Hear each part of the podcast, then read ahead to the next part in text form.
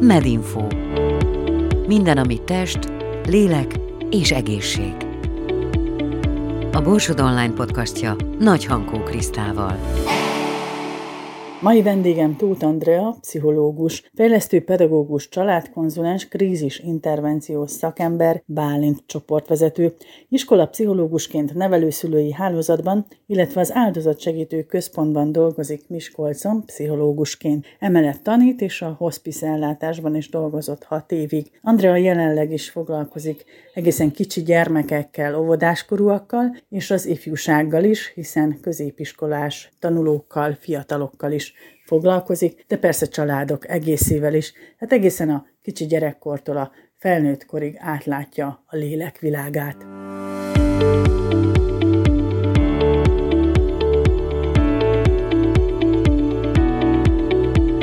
A mai témánk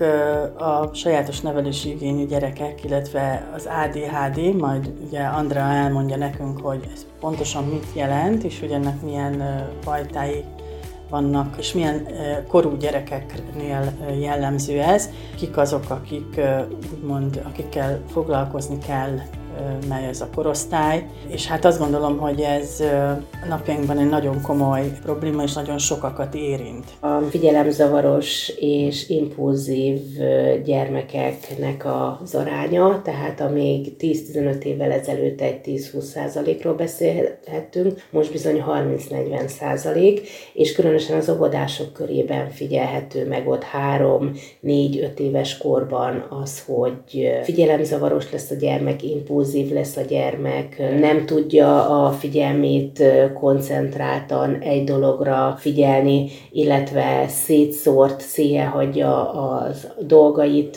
nem emlékszik, hogy mit hova tett, nehezen tud egy helyben ülni, nem tud odafigyelni, amikor óvónéni mesél, vagy különböző kézműves foglalkozások vannak. Amerikába fedezték ugye úgymond ezt fel, tehát ott diagnosztizálták még az 1900-as évek elején, de 1989-ben ugye Magyarországon is felismerték azt, hogy egyre több gyermek nem azért rossz, mert rossz akar lenni, meg magatartászavaros, hanem bizony figyelemzavaros, és azért, mert valamilyen neurológiai háttér van a problémája mögött. Azt tartják a szakemberek és a speciális tudósok, a kutatók, hogy ez genetikai, illetve idegrendszeri probléma, ami miatt ez kialakulhat, illetve azt mondják az új kutatások alapján, ami természetesen nincs még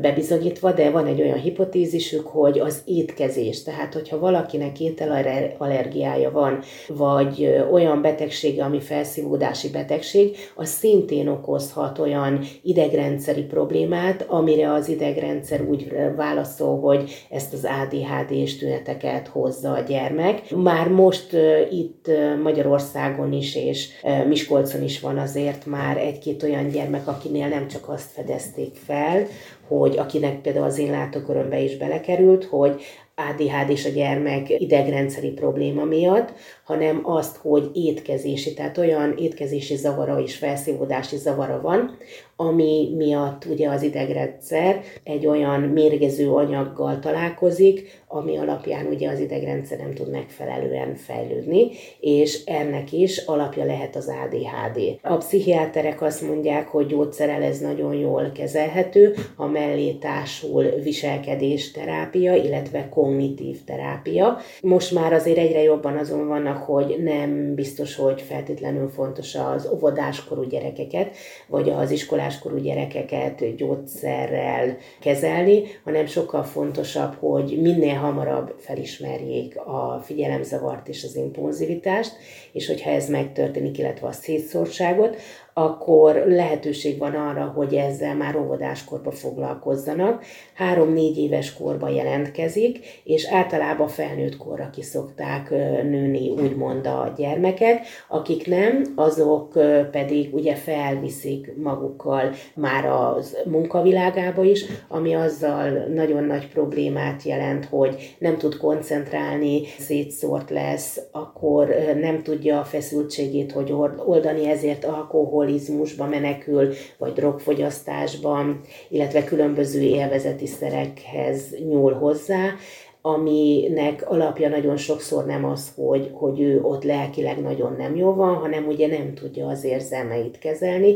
és nem tudja folyamatos kudarcokat elviselni, arról nem beszélve, hogy ugyanúgy, mint az Aspergeresek és az autiz, autisztikus személyiségzavarosak, ugye sokkal nehezebben tudnak beszocializálódni a társadalomba, már a óvodáskorba, iskoláskorba és felnőtt korba meg pláne, mert ugye agresszivitást válthat ki belőlük az, amikor kudarc élményük van a munkahelyükön. Én az elején ugye úgy vezettem föl, hogy sajátos nevelési igényű, ennek ugye SNE a rövidítése, illetve ADHD. Avassuk már be a hallgatókat, hogy a kettő közt mi a különbség, meg hogy az ADHD minek a rövidítése.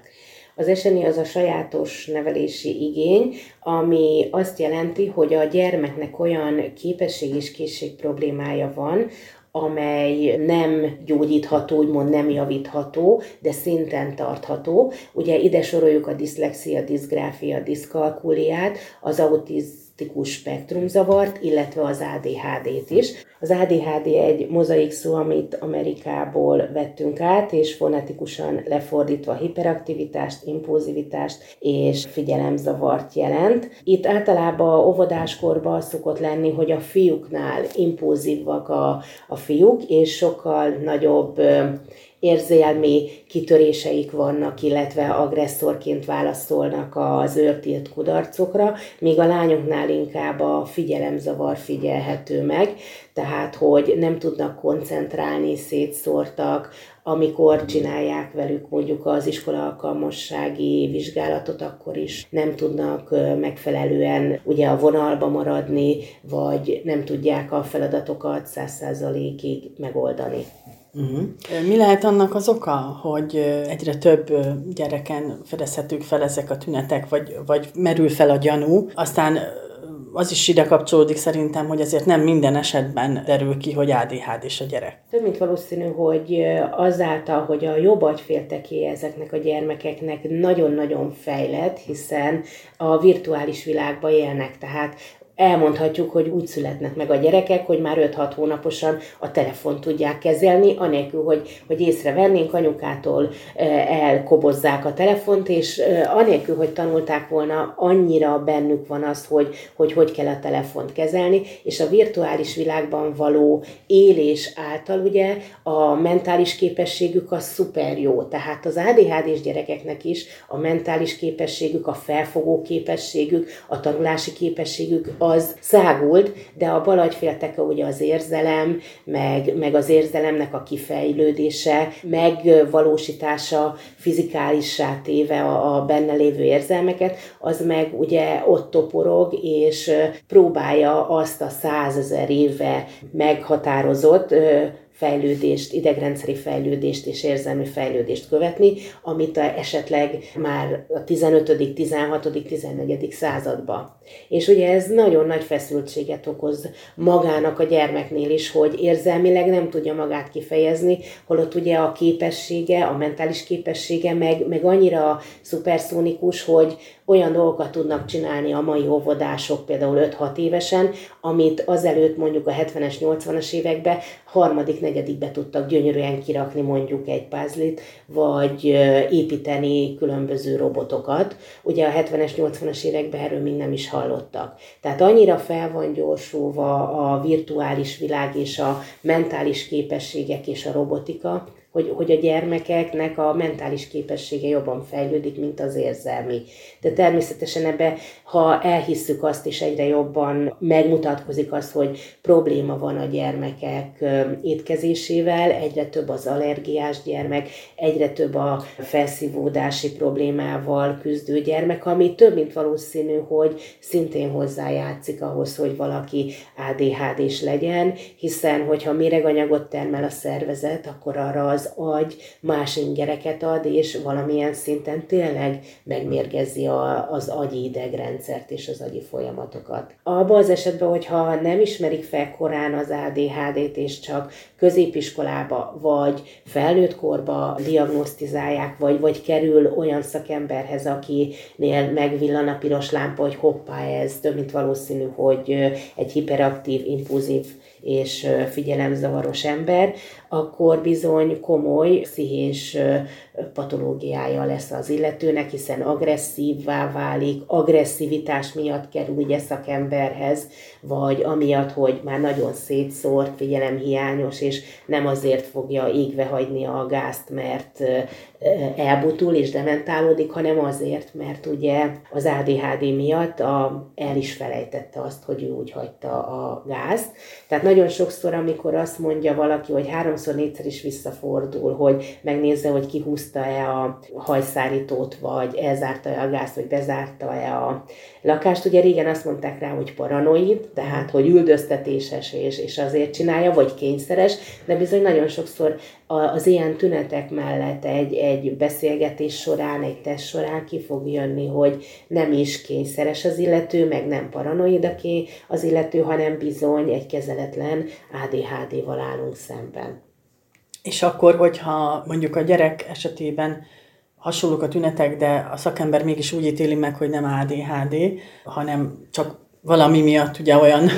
olyan a viselkedése, vagy olyan tüneteket produkál, akkor ott van teendő azzal a gyerekkel? Mindenféleképpen óriási nagy felelősség hárul a pedagógusokra, úgy az óvónőkre, mint az alsós tanítónénikre, hiszen nekik kell észrevenni, ugyanúgy, mint a többi sajátos nevelési igényű, tehát a diszeket is a uh-huh. pedagógusnak kell észrevenni, ami nem minden esetben történik meg, és nagyon sokszor a középiskolába derül ki, hogy a gyermeknek gyereknek komoly sajátos nevelési igényre van szüksége, meg képesség és készség problémája van. Tehát a pozitív pedagógiai technika nagyon sokat segítene, illetve az, hogy ezeket a gyerekeket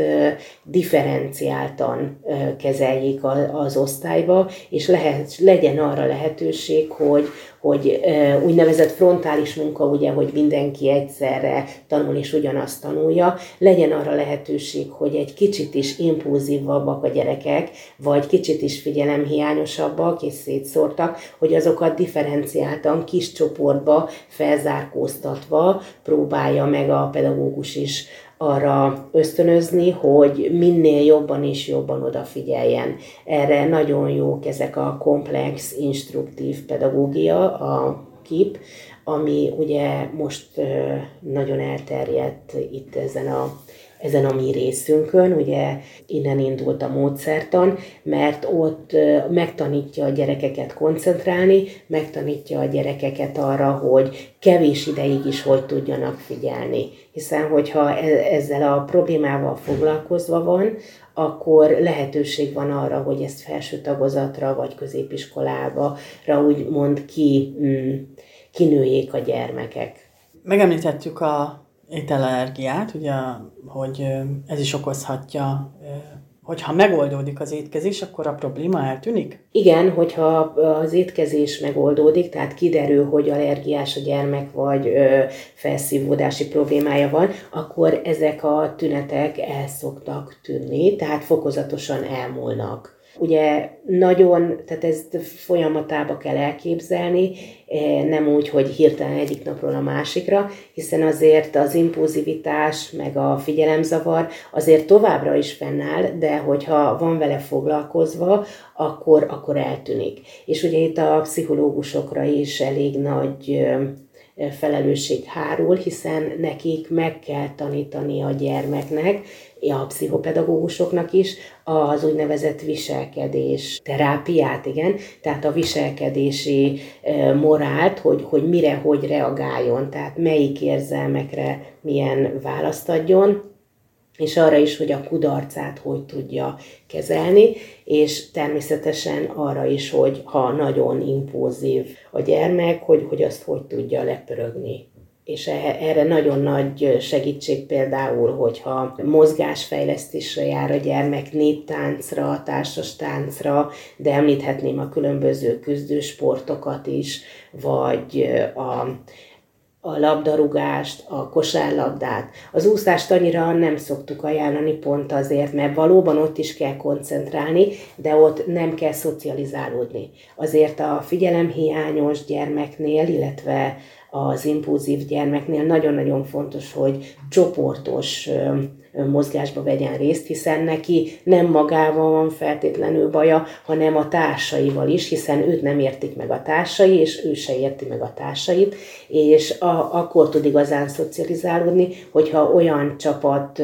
mozgásba vesz részt, ahol, ahol alkalmazkodni kell a többiekhez is. Erre a küzdősport is kiváló, hiszen koncentrálni kell, és ugye előtt az elején is, az edzés elején ugye van a koncentrációra való tanítás, és utána kezdődik ugye maga a mozgás, ami szintén a gyermeket megtanítja befele figyelni, hiszen a saját impulzivitását neki kell tudni lecsillapítani, ebbe kívülről csak technikát tudunk adni, hiszen nem tudunk belenyúlni a gyermek érzelmeibe, és akkor átállítani egy gombot, hogy most akkor... Igen, az nagyon könnyű lenne. Örökjél. Az könnyű lenne, de igen, valóban gondolom, hogy ezért ez egy, ez egy önfejlesztő folyamat is. És ez egy négy-öt éves gyereknél már már működőképes lehet? Igen, minél hamarabb kezdjük el, annál, annál jobban, és annál nagyobb a le, lehetősége arra, hogy, hogy a gyermeknek ebből felnőtt korban ne legyen problémája, és ne legyen emiatt alkoholfüggő, vagy drogfüggő, vagy ugye szexfüggő, tehát ezek mind-mind ide vezethetők vissza. Andrea azt is említette, hogy genetikai okok is meghatározhatják ezt, hogy van, aki hajlamos, ugye, vagy hajlamos lesz az ADHD-ra, vagy az esetleg ugye ki is alakul. Ezt hogy kell elképzelnünk, hogy öröklődhet ezek szerint? Azt mondják a szakemberek, hogy öröklődhet, de hogy amikor úgynevezett heteroanamnézist felveszünk a szülőkkel, amikor hozzánk kerül egy, mondjuk egy óvodás vagy egy kisiskolás, akkor a beszélgetés során elmondja az exploráció során a, a szülő, hogy jaj, hát a, a férjem is ilyen volt, vagy én is ilyen voltam. Tehát akkor van arra valamilyen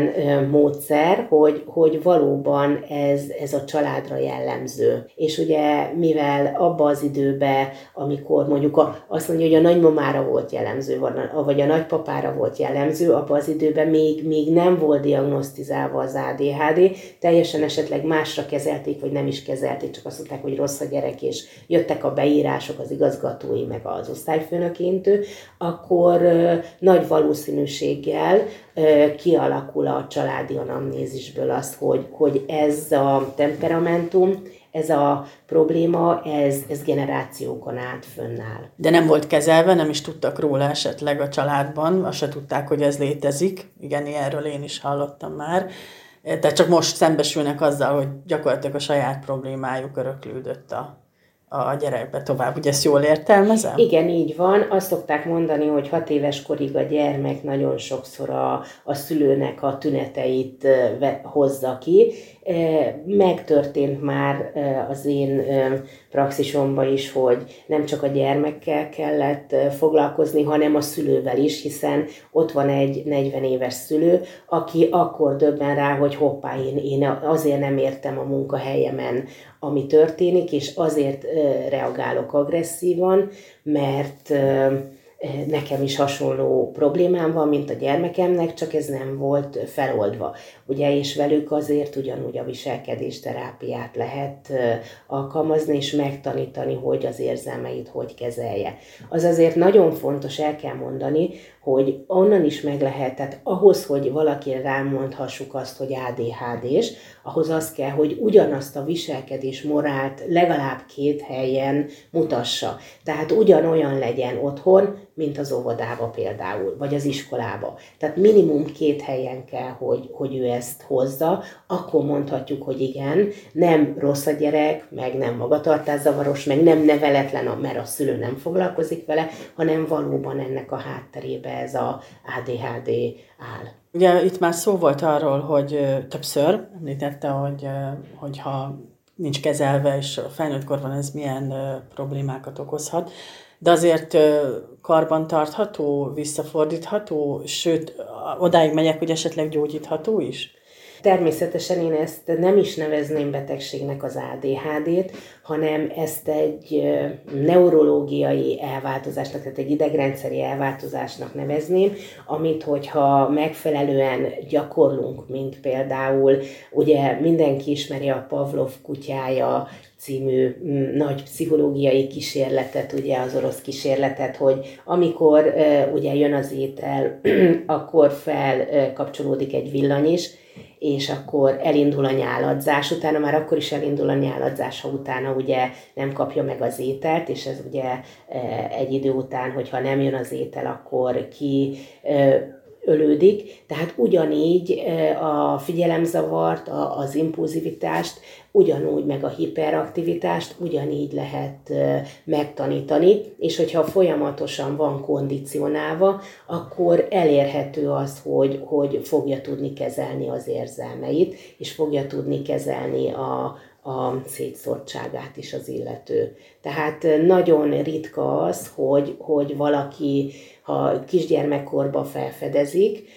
és ugye felszínre kerül, hogy akkor felnőtt korba is ezzel küld. Ha felnőtt korba találkozik valaki, és diagnosztizálva lesz, hogy hoppá, igen, nekem is hasonló a problémám, akkor pedig ugye egy hosszabb viselkedés terápiával, illetve kognitív terápiával szintén úgymond szintre lehet hozni, és úgymond gyógyítható. Tehát nem feltétlenül ez olyan, mint a depresszió, meg a skizofrénia, a legféltettebb pszichiátriai kórkép, akitől, amitől mindenki fél, hanem ezt valóban lehet helyreállítani, és be lehet úgy kondicionálni, hogy, hogy ez az idegrendszert is meg tudja erősíteni. Még visszautalnék arra, hogy ugye a genetikára, meg hogy a családi anamnézisre, hogy én olyat is hallottam, hogy több gyerek is lehet akár a családban ADHD, és akkor ez szintén, tehát hogy testvérek, testvérpárok, akár ketten-hárman is, hogy ez szintén oda vezethető vissza, hogy, hogy öröklődött hajlam? Igen, arról nem beszélve, hogy, hogy ha egy gyermeknél föl, fölmerül, akkor nagy valószínűséggel a másik gyermeknél is van, és másik gyermeknél is létezik. Tehát abban az esetben, ha már testvérpárnál találkozunk vele, vagy unoka, első unokatestvéreknél találkozunk vele, akkor azért ott van 90%-ban, hogy ez genetikai, tehát hogy, hogy hozzuk ugye nemzedékről nemzedékre, de az is előfordul, hogy, hogy a testvérpároknál azért van ez, mert kisúlya született, vagy olyan neurobiológiai problémája volt a gyermeknek a fejlődés során, Ugye ezt Piaget nagyon szépen leírta és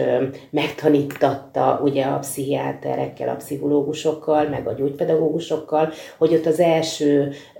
időben a szenzomotoros, spontán lévő idegrendszeri fejlődés során óriási nagy elakadások lehetnek, ami miatt az idegrendszer nem tud megfelelően és dinamikusan fejlődni. Van erre gyógyszeres kezelés is, mondjuk ezt a szakember ajánlja-e? Igen, van rá gyógyszeres kezelés. Magyar, Európában négy-öt fajta van, Magyarországon két fajtát alkalmaznak. Ha nagyon-nagyon súlyos már a gyermeknek a érzelmi problémája, illetve az impulzivitása és a figyelemzavara, akkor, akkor szokták a mm, pszichológusi megsegítés mellett pszichiáter felügyelem felügyelete mellett ugye a gyógyszeres kezelést ajánlani. Természetesen ez se kell az élete végéig szedni, mint mondjuk egy antidepresszánst vagy egy neuroleptikumot, hanem ezt is egy idő után fokozatosan el lehet hagyni. Tehát ezt ilyen rövid időszakban szokták szedni, szedetni a gyermekekkel, és utána fokozatosan hagyják el. Hát, vannak, akik azt mondják, hogy igen, fontos a gyógyszeres kezelés, különösen akkor, hogyha hamar akarunk eredményeket elérni, és tényleg olyan súlyos a, a, a pszichés problémája a gyermeknek, ha nem, akkor meg, meg fokozatosan lehet fejleszteni úgy gyógypedagógusnak, fejlesztőpedagógusnak, pszichológusnak,